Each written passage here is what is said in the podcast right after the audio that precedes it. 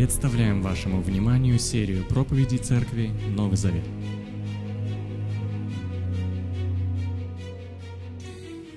Два мальчика там спорили, один друг другому говорит, а ты хоть говорит, Пушкина читал? Говорит, читал. Ну чем там закончилось? Я к тому, что ну три письма за раз, ребята, вы готовы вообще, нет? Ну то есть, будет, короче, больно. Ну, ребят, попробуем. Картинок будет меньше, будет больше текста, потому что ну, надо как-то вложиться. Дайте я время засеку, чтобы... Э, письма апостола Иоанна к церкви. Работает? Работает. Апостол Иоанн. Большинство икон почему-то его изображают вот такого, то есть любимый смайлик Андрея. Не знаю почему. Вот. Видимо, ну такой, ну, мудрый, умудренный. Э, апостол Иоанн, ученик Христа из 12. За родителей что мы знаем? Ну, звали отца Зевидей, э, держал рыболовный бизнес. Вот. У него, кроме своих детей, еще в Марка написано, что были и работники наемные. Мама также упоминается в Евангелиях, она там вместе с, э, с детьми кое- кое-какие нюансы уточняла у Иисуса Христа относительно будущего правления. Вот. В, в апокрифах имя есть, там большая история. В Библии, в каноне ничего такого не сказано, поэтому отделаемся вот такой краткой информацией. Христос называл Иоанна и его брата Иакова сыны грома. Сыны грома. И походу они были, то есть составляли такую хорошую конкуренцию апостолу Петру в плане характера, потому что, ну, ну, одна из версий, почему их так вот Христос назвал. И, ну, если так просматривать Евангелие, то они, ну, ребята были амбициозные, то есть уже делили портфели там премьер-министра и приближенных Иисуса Христа, они думали, что он будет Мессией, он будет правителем здесь на земле. Помните место, когда ученики с Христом шли в Иерусалим и проходили мимо одного поселения самарийского, и самаритяне они не приняли Иудею, что в принципе логично, то и, и Иаков и Иоанн, они говорят, а не хотишь ли ты, хотишь, Христос, чтобы мы сейчас помолились, и чтобы огонь с неба сошел, и мы испепелили это вот поселение. То есть они такие были, ну, сыны грома. Вот. И по ходу галилейской окрестности они были такие, ну, полны таких темпераментных людей. Иоанн, здесь старик, но обычно он упоминается вторым после Иакова, то есть когда говорится о сыновьях Зеведеевых, то Иаков и Иоанн. То есть, скорее всего, он был младше э, Иакова. И есть предположение, что он вообще вот среди всех учеников был самым молодым. Написал пять книг из канона, Евангелие, три послания, которые мы будем изучать, и Откровения. Время написания. Время написания конец первого века. Друзья, это один, единственный ученик Иисуса Христа, по преданию, который умер своей смертью. Остальные все погибли мученически. Его брат Иаков это единственный ученик, смерть которого описана в Библии. Ну, то есть мы знаем наверняка, что он погиб мученической смертью в таком более молодом возрасте. И вот Иоанн прожил по некоторым оценкам до 100 лет. Вот. И уже будучи ну, в таком среднем возрасте, его авторитет он был весьма весьма весомым в христианской среде. Если мы вспомним, как апостол Павел приходил в Иерусалим, там имел общение с учениками Иисуса Христа, то он в своем послании к Галатам, он отзывается о Петре, о Иакове и Иоанне как о столпах христианской веры. Представляете, какой авторитет вообще, то есть, ну, какой вот, не знаю, аура, наверное, не христианское слово. Было у апостола Иоанна лет 90, когда все последователи Христа, все люди, которые воочию видели Иисуса Христа здесь на земле, Сына Божьего, они умерли так или иначе. И вот один из них, единственный остался, кто это вот апостол Иоанн. Как его слова должны были цениться? Э, в посланиях, в письмах, если говорить, то в третьем, во втором и третьем он так, кстати, и представляется старцем. Э, то слово греческое, которое там употребляется, это пресвитерос, извините за акцент, э, можно перевести как пресвитер, можно перевести как старейшина, можно перевести как старец. Разное вербово он там э, представлен как старец э, в, в синодальном по-другому представлен. Вот. Наоборот, вербо как старейшина, а в синодальном как старец. Вот. Потому что на самом деле к тому моменту написания писем он был глубоким старцем, 90 плюс-минус. Вот. Как буду э, производить обзор этих трех писем? Значит, смотрите. Первое послание, пять глав. Оно самое большое. Э, второе третье, они одноглавные, буквально на один листик пергамента помещались в свое время. И многие мысли, которые включены во втором и третьем послании, они есть и в первом послании. Поэтому я буду первое послание Э, глава за главой проходить, а если эти мысли будут упоминаться и во втором, и в третьем послании, я просто буду на это обращать внимание. Итак, пошли. Первая глава. Сразу все выкидываю. Значит, первое послание э, в своем э, начале оно не содержит указаний на автора, но сомнений никогда не было в том, что это авторство э, за Иоанном, потому что много схожих понятий с Евангелием от Иоанна. И письмо говорит об Иисусе Христе как о Слове, которое было у Бога и которое было Богом. И апостол э, получил как раз таки вот такое прозвище Иоанн Богослов. Не потому, что у него было единственное теологическое образование, потому что он отзывался вот о Христе, об Иисусе Христе, как о Слове, которое было у Бога, которое было Богом. И это же послание также э, в этом послании Иоанн говорит о Боге как о свете. И это должно быть пунктом, да, Бог это свет. Те же мысли, которые встречаются и в Евангелии от Иоанна. И христиане должны находиться в этом свете постоянно, чтобы, чтобы иметь силу бороться с грехом, э, читаем в седьмом стихе первой главы. Но если живем мы в свете, как и сам Он в свете, значит, мы сопричастны друг другу. Кровь Сына Иисуса очищает нас от любого греха.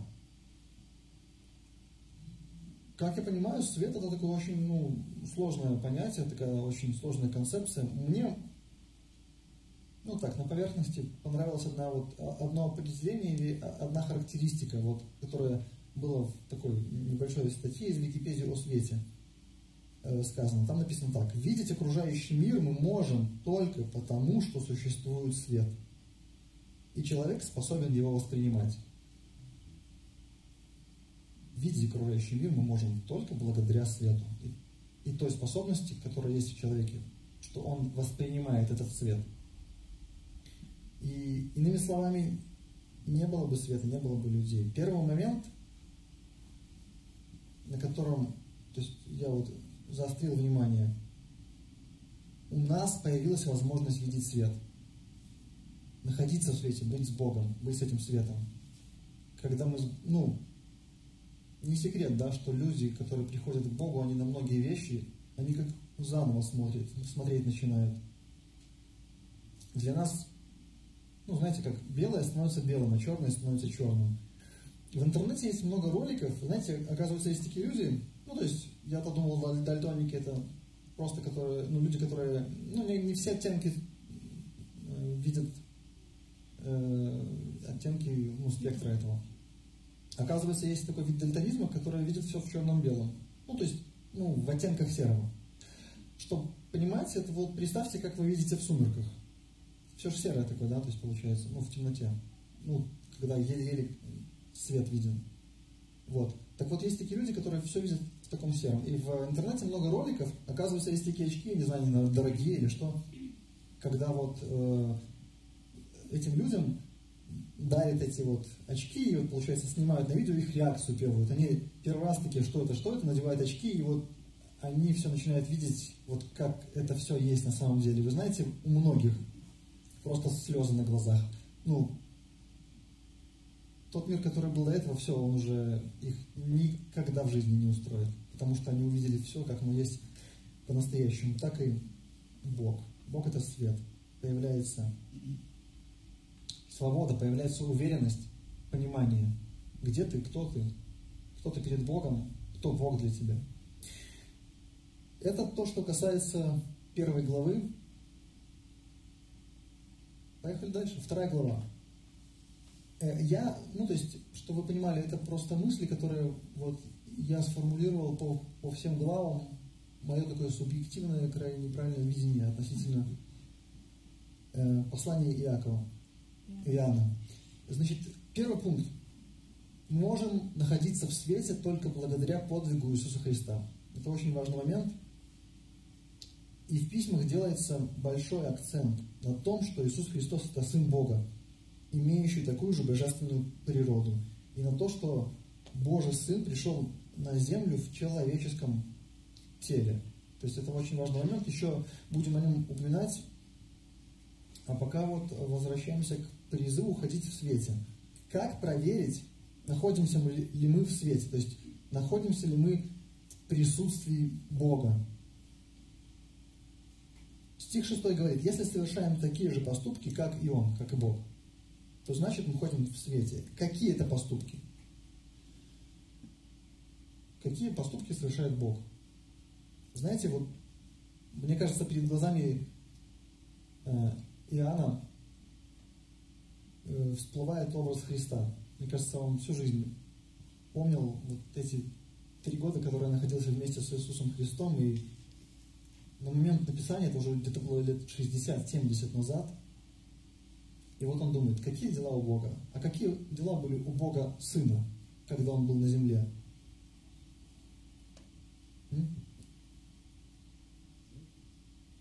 Он исцелял, он учил, он воскрешал, он говорил о Царстве Божьем, он обличал, он отдал свою жизнь за людей.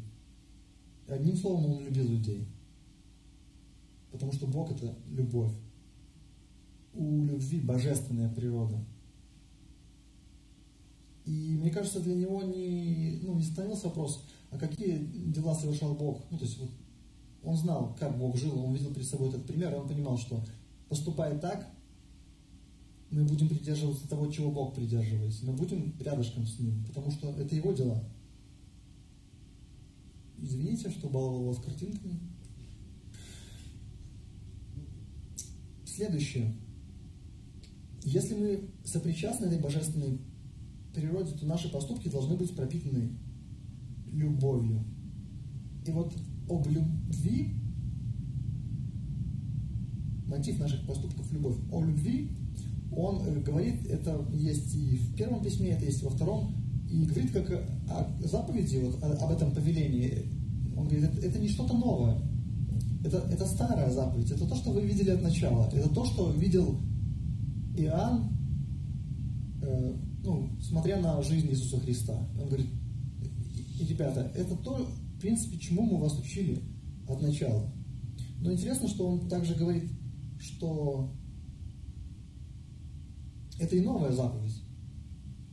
Почему новая? Потому что раньше она была присуща только Богу. Потому что любовь – это божественная природа. Сейчас это касается и вашей природы, потому что с вами живет Бог Духом Святым сердце. И поэтому сейчас это касается и вас. Сейчас вы можете любить так, как любит Бог. Раньше это было только прерогатива Бога. И любовь друг к другу – это отличительная черта церкви. Об этом много раз и Иоанн упоминает, и, и другие апостолы об этом говорят. Иоанн в своем Евангелии пишет, если будет, любовь между вами, все узнают, что вы мои ученики. И опять, знаете, иногда вот наталкиваешься на такие интервью, там разные богемные люди, там деятели культуры, и там что такое любовь, они там какие-то свои определения, что такое любовь, там как бы сложно говорить о любви, потому что, ну, Бог есть любовь, а как ты можешь просто говорить о Боге? И о том, ну, вот, что значит любить? Ну, с одной стороны. С другой стороны, это весьма конкретные и, и понятные слова. Ну, тем более, что если есть такой призыв, да, любите друг друга. Понятно, что мы не можем, ну, с каждым, если говорить о церкви, ну, развивать максимально какие-то дружеские отношения. Ну, в принципе, это и не требуется, потому что все мы разные, и как бы речь здесь не об этом. Но очень важно, говоря о церкви, не игнорировать друг друга. Тебя я буду любить, а тебя, пожалуй, не буду любить. Знаете, удивительные люди врачи. Кажется, что ну, меня всегда интересовали их мотивы. Почему люди, которые становятся врачами, почему они выбирают эту профессию? Вот. Потому что со стороны кажется, что они ну, готовы помогать всем. Что вот они единственное, в чем заинтересованы, это в благе других людей. Вот. И кажется, им до всех есть дело. И несколько раз ну, приходилось быть приемной э, скорой помощи, например. И вы знаете, как-то там, ну, кто вот обычный посетитель этих э, приемных? То есть обычно, ну, ну понятно, что там всякие травмы, но вот допустим, а, асоциальные люди, они там чаще всех, мне кажется, бывают. И знаете, вот смотришь, как этот врач, там, вот этого плохо пахнущего человека, который находится в определенном состоянии, ему все равно, что вообще происходит, сейчас ему хорошо внутри, но при этом организм говорит, что не так уже хорошо. И они его спасают, и они прилагают максимум усилий. Ну, ты просто поражаешься. Вот как бы мне так относиться к людям? Вот. И это то, к чему призывает нас, в частности, апостол Иоанн. Любить друг друга. Вот на таком простом уровне бытовом. Вы знаете, ну, кто скачивал фильмы с торрентов? Вот. Ну, просто эта система называется пиринговая. Ну, то есть, получается, там э, каждый, получается, узел он как бы вроде как и клиент, и сервер. То есть он, получается, может и принимать, и может отдавать информацию. То есть ты скачал, ты знаешь, что ты скачал, у тебя фильм висит, и в это время ты кому-то что-то там отдаешь. Потому что по-другому эта система не работает. Мне кажется, очень хороший пример для, для церкви, как вот можно все-таки, ну, то есть для понимания того, э, как устроена церковь. И ну, что ты в церкви не только для того, чтобы принимать, но и для того, чтобы отдавать, чтобы ну, вот это понимание было, что любите меня все. Нет, друг, что ты сделал для вот того, для того человека? Э, такая шутка есть относительно там, того, почему все стюардессы такие вежливые. Ну, ответ такой, типа, куда им деваться? Ну, это как бы шутка, но хотелось бы, чтобы у нас такое вот понимание было, что все, вот мы даны друг для друга, и все, никуда ты там от Филиппа не денешься. Там. Надо его любить. Там, вот. Ну, так Филипп еще ладно. И вообще можно полюбить, хороший человек. Проблем там с ним, ну, только если денег одолжить. На машину почему-то. Вот. Но чтобы такое понимание было, что каждый из нас, он тот, ну, не смотрит сквозь которого, а смотрит на которого с желанием помочь. И каждый из нас, он тот, кто смотрит с желанием помочь другому.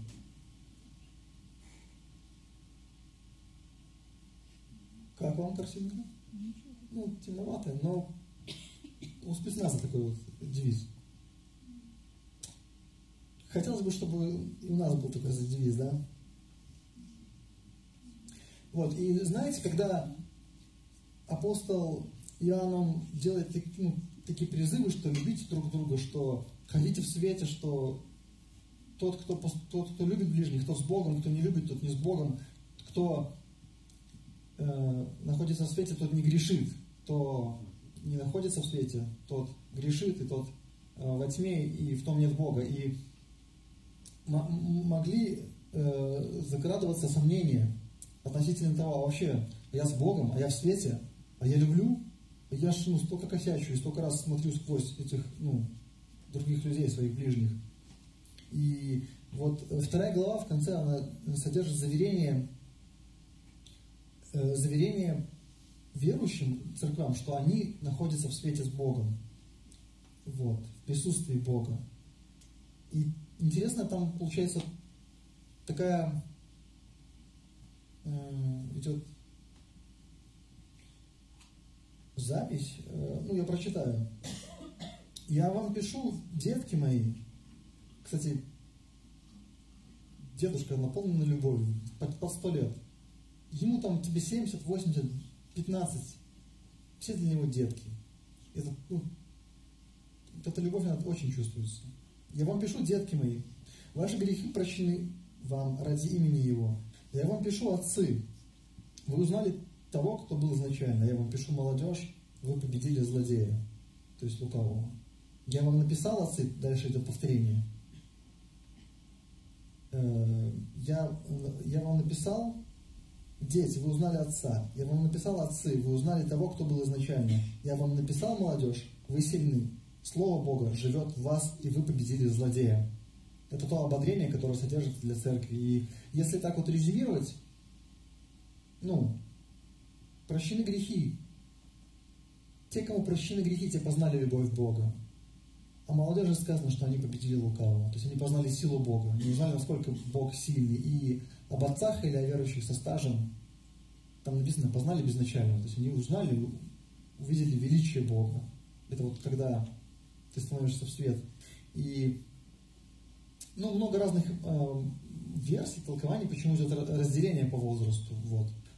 А, одно можно сказать, например, что в то время, получается, ну, Иоанну было там 90-100 лет, то есть уже пошло поколение за поколением верующих людей, у которых родители были тоже христианами, потому что, ну, это же а, относительно молодая религия была. То есть появились ДВР, то есть э, это как констатация факта, что вот есть развитие церкви. С другой стороны, возможно, это ну, разделение, оно как бы такое чисто условное для, для красоты, потому что, ну, отцы же тоже знают любовь Бога. Или там молодежь, она, почему она не может познать величие Бога? Она и, ну, имеется в виду э, духовный возраст. И в этом возрасте можно. Это как бы, знаете, как грани одного верующего, ну, его состояние, что он может и любовь познавать Бога, и силу, и величие. Но двигаемся дальше. Последнее, что было во второй главе, просьба остерегаться тьмы. Это ну, обобщенное такое как бы, понятие. Э, там, э, в частности, сказано, вот если говорить синодальным переводом, похоть плоти, похоть очей и гордость житейская. То есть говорится о ценностях мира. Причем, когда говорится «не любите», помните за это слово э, агапа, жертвенная любовь. Это обычно та любовь, которая описывает любовь Бога к людям. Так вот, призыв Иоанна не агапа, ценности этого мира. То есть, ну, когда ты живешь ценностями этого мира, когда ты живешь этими вот этими мотивами такими земными, ты готов все дать ради них потому что это твоя жизнь, ты, ты этим живешь. Так вот, призыв не любите. И э, еще особое внимание э, в этом же отрывке говорится о лжеучителях. И вообще, то есть все, если говорить о всех письмах, они, особенно первое второе, оно пронизано вот такой идеей предостережения против э, ложных учителей, чтобы верующие их остерегались. Э, то, про что здесь идет предостережение, в 17 веке было сформировано, сформулировано вот таким общим названием гностицизм. Э, вот. Оно в первом веке только начинало развиваться, было в основном сформировано во втором веке. Вот. В Откровении сказано, допустим, когда э, идет обращение Бога к церквам, там сказано о Николаитах. Это тоже вот одно из таких подразделений Э, этого учения с общим названием гностицизм. Вот. Э, что здесь за учение не ясно, но так как Иоанн делает постоянно акцент на том, что Иисус это обещанный Богом помазанник, Христос, и что Он является Божьим Сыном, э, и что Он пришел телесно, в теле человеческом, то есть ну, заставляет думать, думать о том, что это, получается, вот как раз таки были нападки в этом. Ну и понятно, потому что гностики, они обычно о всем духовном, э, там было влияние греческой э, культуры и религии и так далее, отчасти.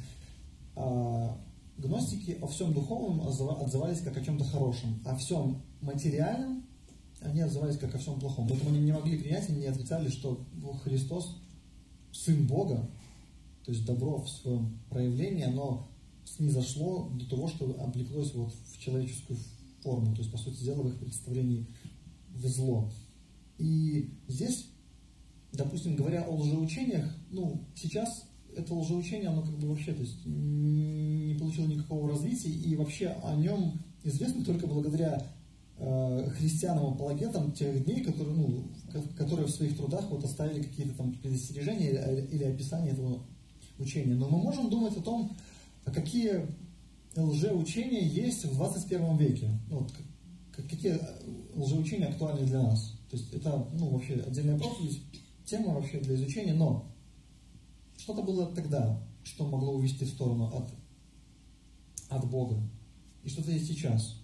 О чем ну, надо быть предупрежденным и о чем нужно э, думать стеречься. Третья глава. Мы дети Небесного Отца. Сегодня перед собранием э, Фил читал э, в группе э, вот это место относительно мы, того, что мы де, дети, дети Бога. И хочется еще раз этот текст прочитать. Вы только, не знаю, я не передам ту интонацию, просто текст послушайте. Вы только посмотрите, какой любовью одарил нас Отец. Мы зовемся детьми Бога. Да, мы Его дети. Мир не признает нас, потому что он не признал его. Посмотрите. Ну, то есть, знаете, апостол Иоанн, он видел воплощение Бога на земле. Бог пришел, Бог пригласил Иоанна в свое царство. Ну, то есть, вы знаете, он навсегда, Христос захватил, забрал сердце Иоанна. Оно сейчас наполненным Богом. И, ну, вот как этот человек, который одевает очки и видит все в красочном свете, так Иоанн. Он больше никогда никого не, не хотел пускать в свое сердце, он жил, жил Богом.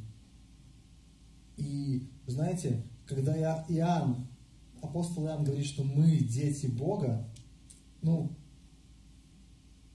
по крайней мере, хочется верить, хочется верить Иоанну глядя на то, ну, вот какие эмоции, какие краски он вкладывает, какими ценностями он живет, о чем он вообще думает. Ты веришь и хочешь идти к Богу вслед за Иоанном. И ну, вы понимаете разницу между творением и детьми? Ну, то есть мы творение Божье, мы не дети Его. В нас нету природы Божьей, не было. В нас не жил Бог Духом Своим Святым. И, ну, чтобы, ну, Виктор, когда сегодня читал э, для Адвента э, место из Ефесина, он говорил какие-то вещи, он, ну, некоторые вещи он говорил, я не могу это объяснить, я не знаю, как это. Мы не знаем, как это. Как это Бог сделал нас своими детьми. На небе, я верю, узнаем. Ну, насколько сможем. Но это, это чудо, которое сложно вместить Э, в, в голову, в черепушку, и кажется, что ну, нужно плясать от радости, и глаза должны светиться там в темноте. Почему не светится, не знаю. Ну, некоторых светится больше, некоторых меньше. Вот, но потому что не осознаем до конца, наверное. И Иоанн писал об этом, ну, о том, что мы дети Бога. Он на своей жизни увидел эту трансформацию. Представляете, вот эти сыны Громовы, которые готовы были всех людей испепелить за то, что они не пустили их куда-то там переночевать. Вот он сейчас говорит о том, чтобы мы всех любили. Он говорит о том, что мы дети Божьи, о том, что любовь это вообще то качество, которое сейчас неотъемлемо должно быть у нас, как в детях Божьих. И я когда вот эту информацию ну, размышляла о, об установлении нашем. Э, такой пример смешной попался, что, знаете, одного мальчика дразнили в школе, что ну как-то узнали, что он усыновленный. И все время там ад, там усыновленный, усыновленный. Вот. Может быть, пример такой красивый, не знаю, может, не было на самом деле, как он додумался, не знаю. Но он, знаете, как отвечал? Он говорит, вы знаете, я усыновленный. Да. Меня, когда мои приемные родители в роддом пришли выбирать, меня, меня выбрали. А вам, вашим родителям, приходится с вами без выбора жить. Поэтому как бы он это даже как достоинство преподносил. И в этом тоже есть ну, какая-то особая радость. Почему Бог выбрал меня? Ну, дискуссий много по тому, кто кого выбирает. Но в любом случае, знаете, да, мы отвечаем на призыв Бога, но Бог в своей милости выбрал меня своим ребенком. Это здорово. Дальше Иоанн говорит о том, что детям свойственно слушаться своего отца.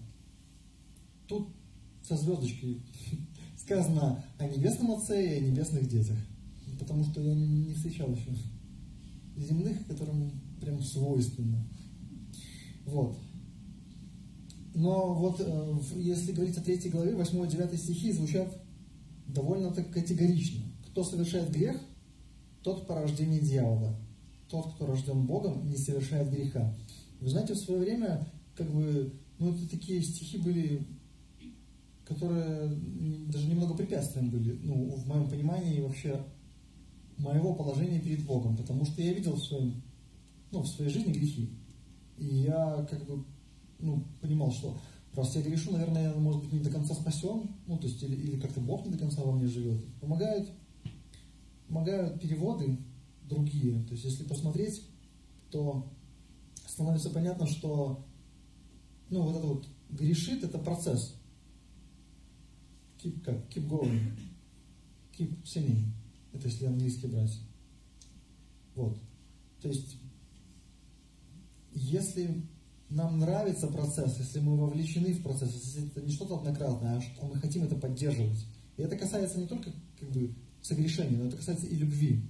То есть следования за Богом.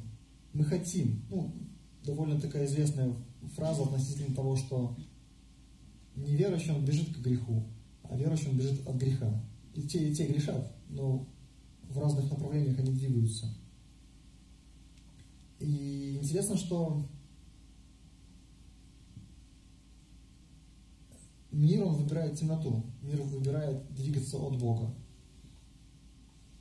Виктор говорил относительно э, рая, что а там не будет того, кто ну, хотел попасть в рай и не попал. Там будут только те, кто хотел. Я думаю, это справедливое утверждение, потому что Иоанн говорит, что мир выбирает темноту, и более того, он ненавидит свет, потому что свет он выявляет, проявляет дела, которые они делают, темные. И от этого отчасти враждебное может быть отношение к верующим христианам. И вообще, как бы, ну, мне кажется, если бы так вот люди, которые вообще никакого отношения к религии не имеют, и даже, может быть, не задумывались об этом, то со стороны, наверное, очень так пафосно звучит, да, там, дети света, сыны Бога. Как вот, интересно, неверующие на это смотрят, не знаю. Для нас это вроде какие-то замыленные даже отчасти понятия. А когда на, свеж, на свежую голову смотришь, да, не, не, не замыленным взглядом, то это такие довольно сложные и довольно резкие заявления. Что значит слушаться? Слушаться Бога – это значит любить ближних. А непослушание – это ненависть к людям. Не слушаться Бога. Если ты не слушаешься Бога, то ты ненавидишь э, людей. Такие взаимосвязанные понятия. Э, вот как мы можем узнать, что мы принадлежим истине и успокоить свою совесть перед Ним, когда она уличает нас. Потому что Бог больше, чем наша совесть, и знает все. Э, смотрите, тут просто этот э, отрезок, он в синодальном немножко непонятно написан, поэтому я прочитаю еще раз. Тут нету? Нету. Вот как мы можем узнать, что мы принадлежим истине и успокоить свою совесть перед Ним, когда она уличает нас, потому что Бог больше, чем наша совесть, и знает все. это 19-20 стихи, непонятно. То есть, как мы можем узнать, что мы... То есть, вот как мы можем, а вот как, это чуть-чуть выше. Так вот, послушайте, как мы можем успокоить свою совесть, если она нас обличает. Потому что бывают такие моменты, когда совесть говорит о том, ну, обличает нас. Вот.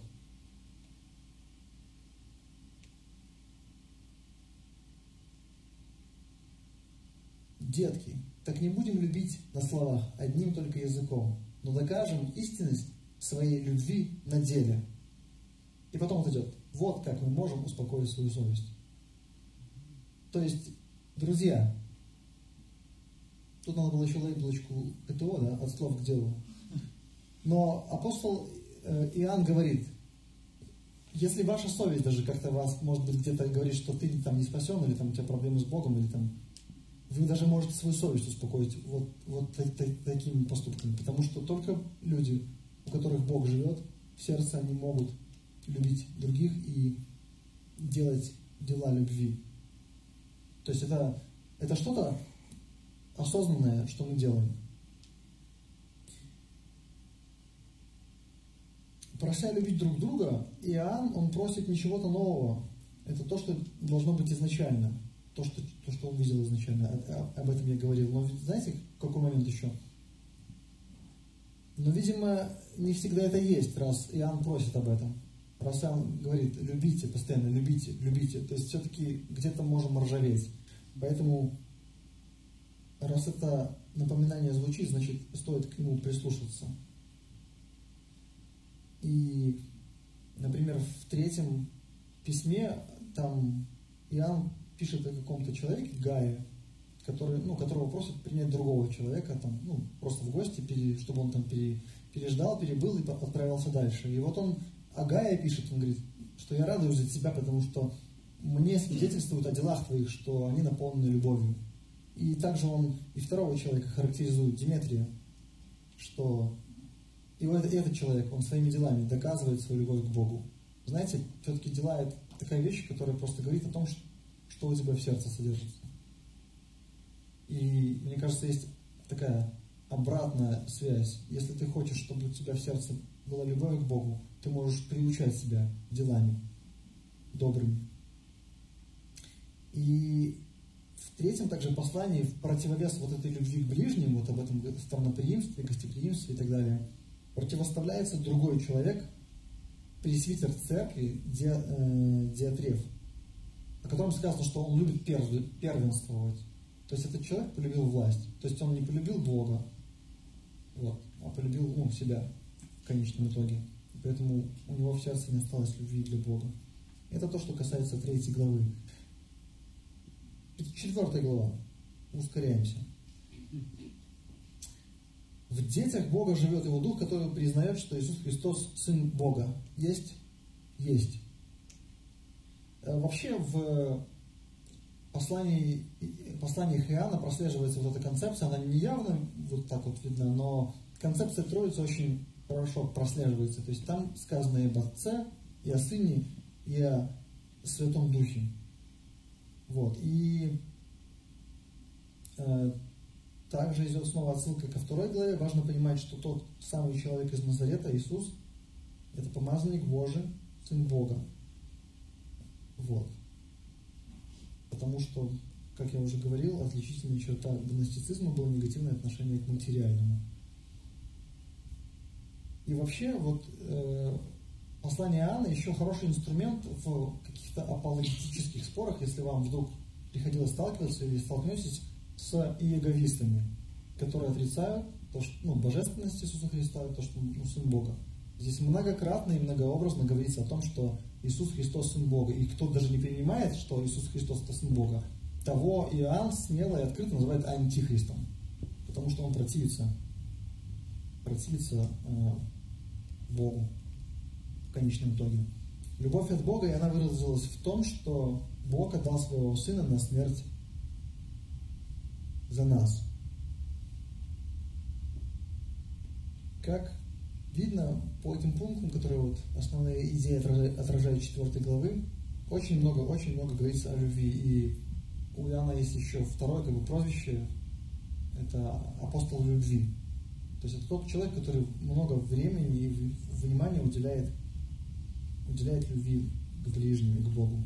Если любим ближних, то с уверенностью ждем прихода Бога. Ведь мы уверены, что мы Его дети.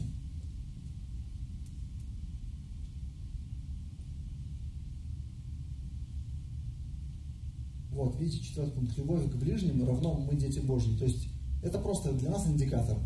Есть, есть у нас любовь к, к детям Божьим, к ближним. Мы смело можем тогда говорить о том, что Бог живет в нас. Интересно, как смотрел на развитие церкви Иоанн. Он был ну, знаете, уникальный человек. Он был, когда зарождалась церковь. То есть он был, когда вот Христос непосредственно умирал на кресте, и его, получается, жертва искупительная. Он видел, когда вот из 12, из 70 апостолов образовалась первая церковь. Он видел э, дальнейший рост образования первых церквей. И вы знаете, он потом видел даже, когда ереси какие-то внутри христианства образовывались. Потому что агностицизм сказано было, что они вышли от нас, но они не были наши. И, и сейчас он видит, как уже поколение верующих. И ну, то есть он, он видит, как, вот, как, как Бог действует в людях. Как, как, как люди, имеющие одну природу, становятся детьми Божьи, Божьими, с другой природой. Он это видел в себе, он видит это сейчас. И он видит, как они начинают любить мир и людей, как, как любит Бог. Вот. То есть мир меняется на глазах Иоанна. А, а кроме того, мы помним, что а, Иоанну было дано откровение на острове Патмос. Это, кстати, откровение было записано раньше, чем эти послания. То есть он видел начало и он видел конец. Это человек, у которого вот все замкнулось. Мне кажется, у которого все, ну, то есть много было гораздо больше было ответов на, на, на многие вопросы сложные, чем, чем у нас. Вот. И он пытается в своих посланиях поддержать тех молодых христиан, которые сейчас только начинают становиться на свой путь. Потому что он говорит, ребята, ну то есть если говорить простым языком, ради этого стоит жить и ради этого стоит умирать. Я это все видел, я свидетель, я воочию. Я это ощущал, я видел Иисуса Христа, и я точно знаю. И последняя, пятая глава, также несколько пунктов. Снова любить ближних, значит, э, любить ближних – это желание Бога для твоей жизни. Так хочет Бог. Второе послание также говорит об этом. И там идет уточнение, что значит любить, это значит соблюдать заповеди Бога. И знаете, для меня, допустим, хороший вопрос относительно того, как, вот, ну, что значит любить ближних. Э, это когда ты себе задаешь вопрос, а что я, помните эти браслетики, да, вот, вот Jesus do. Переформулировал бы я, чтобы Христос, что Христос хотел бы от меня, чтобы я сделал для этого человека. Ну, вы знаете, то есть мы же руки и ноги Бога на земле. И что значит любить? Вот просто подумайте, а, а что бы я, ну, что бы ожидал от меня Бог, чтобы я вот для, для конкретного человека там, для, там, сделал? Ну, как бы, как бы я ну, мог помочь этому человеку? Вот. И, ну, просто любовь это, это не что-то такое, знаете, пассивное такое. Или там мы знаем, что, ну, конечно же, нельзя делать вред друг другу. То есть нельзя делать что-то плохое. Но об этом, в принципе, вот вторая часть десяти заповедей говорит. Там, знаете, каждая заповедь такое большое «не». Не убей, не укради и так далее. Но любовь это же не только воздерживаться от чего-то, это и проявлять инициативу что-то делать. Я даже, даже ну, сказал, это в большей степени проявление инициативы к своим ближним. Я вспоминаю Э, в университете учился на первом курсе, у нас такой предмет был общая теория права. И там профессор, ну, желая, не знаю, что он желал, но он э, говорил о несовершенствах правовой системы э, древнего мира. И он привел пример с десятью заповедями, вообще с законодательной системой древней Иудеи. И туда зацепил и, и, и Библию. Он говорит, ну смотрите, как вот не конкретно. Там, не пожелай жены ближнего. Говорит, ну а что, говорит, а дальнего можно, получается? Ну, то есть, вот. Ну, как все интересно устроено в нашей жизни. У нас нету дальних, у нас одни ближние. Даже если мы за 5000 километров поедем, полетим, всплывем, то те дальние почему-то автоматически становятся нашими ближними. И, наверное, Бог неспроста в нашей жизни посылает каких-то конкретных людей. Вот мы тут собраны. Мы ж, да, друг с другом как-то взаимодействуем. Наверное, Бог неспроста нас поместил. Церковь Новый Завет. Наша сила в вере, что Иисус – Сын Бога. Эти слова, еще раз, э, они убеждают, что Иисус пришел на землю в теле и своим телом пострадал на кресте. Та песня, которую мы вначале пели, про кровь, которая пролилась на кресте. Христос умирал, его тело погибло за нас. И также в пятой главе такое не совсем понятное для меня а, там выражение было, вернее, отрывок относительно трех свидетелях данного утверждения, что Иисус Христос, Он умирал за нас, э, приходил умирать за нас. Да.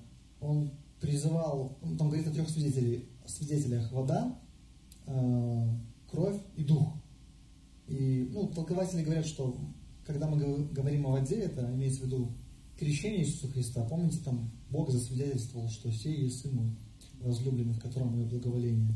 Когда говорится о крови, это как раз говорится о крестных страданиях. Это то, против чего выступали э, гностики, которые говорили, что да, Христос приходил, но потом он ушел, и тело, когда тело было э, казнено, и вот Бога не было там уже.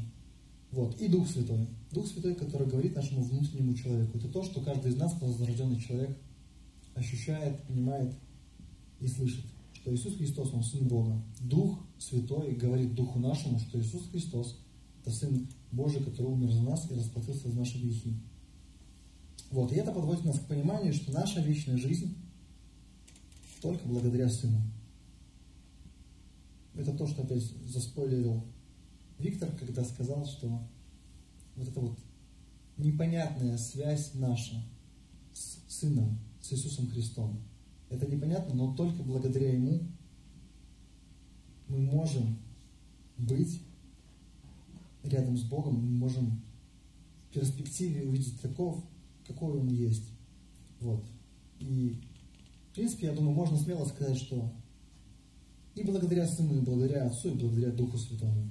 Вот, поэтому и себе, и каждому из нас желаю постоянно находиться вот в этом свете Божьем, чтобы видеть, кто на самом деле, что мы должны делать и как любить своих ближних. Аминь. Молимся? Молимся. Отец, дорогой Отец Небесный, благодарю Тебя за то, что мы Твои дети. До конца не осознаем, как это и что это.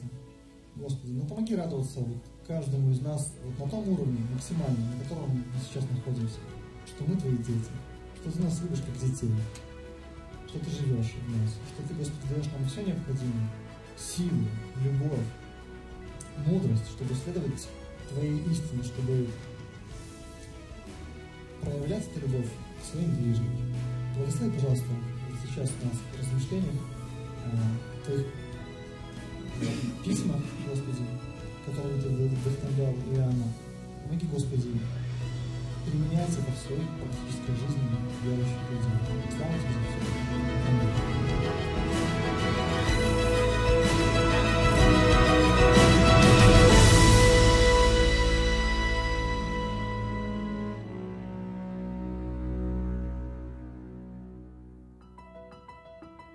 Записи этой и других серий подкастов доступны на нашем сайте завет.орг и в каталоге подкастов iTunes.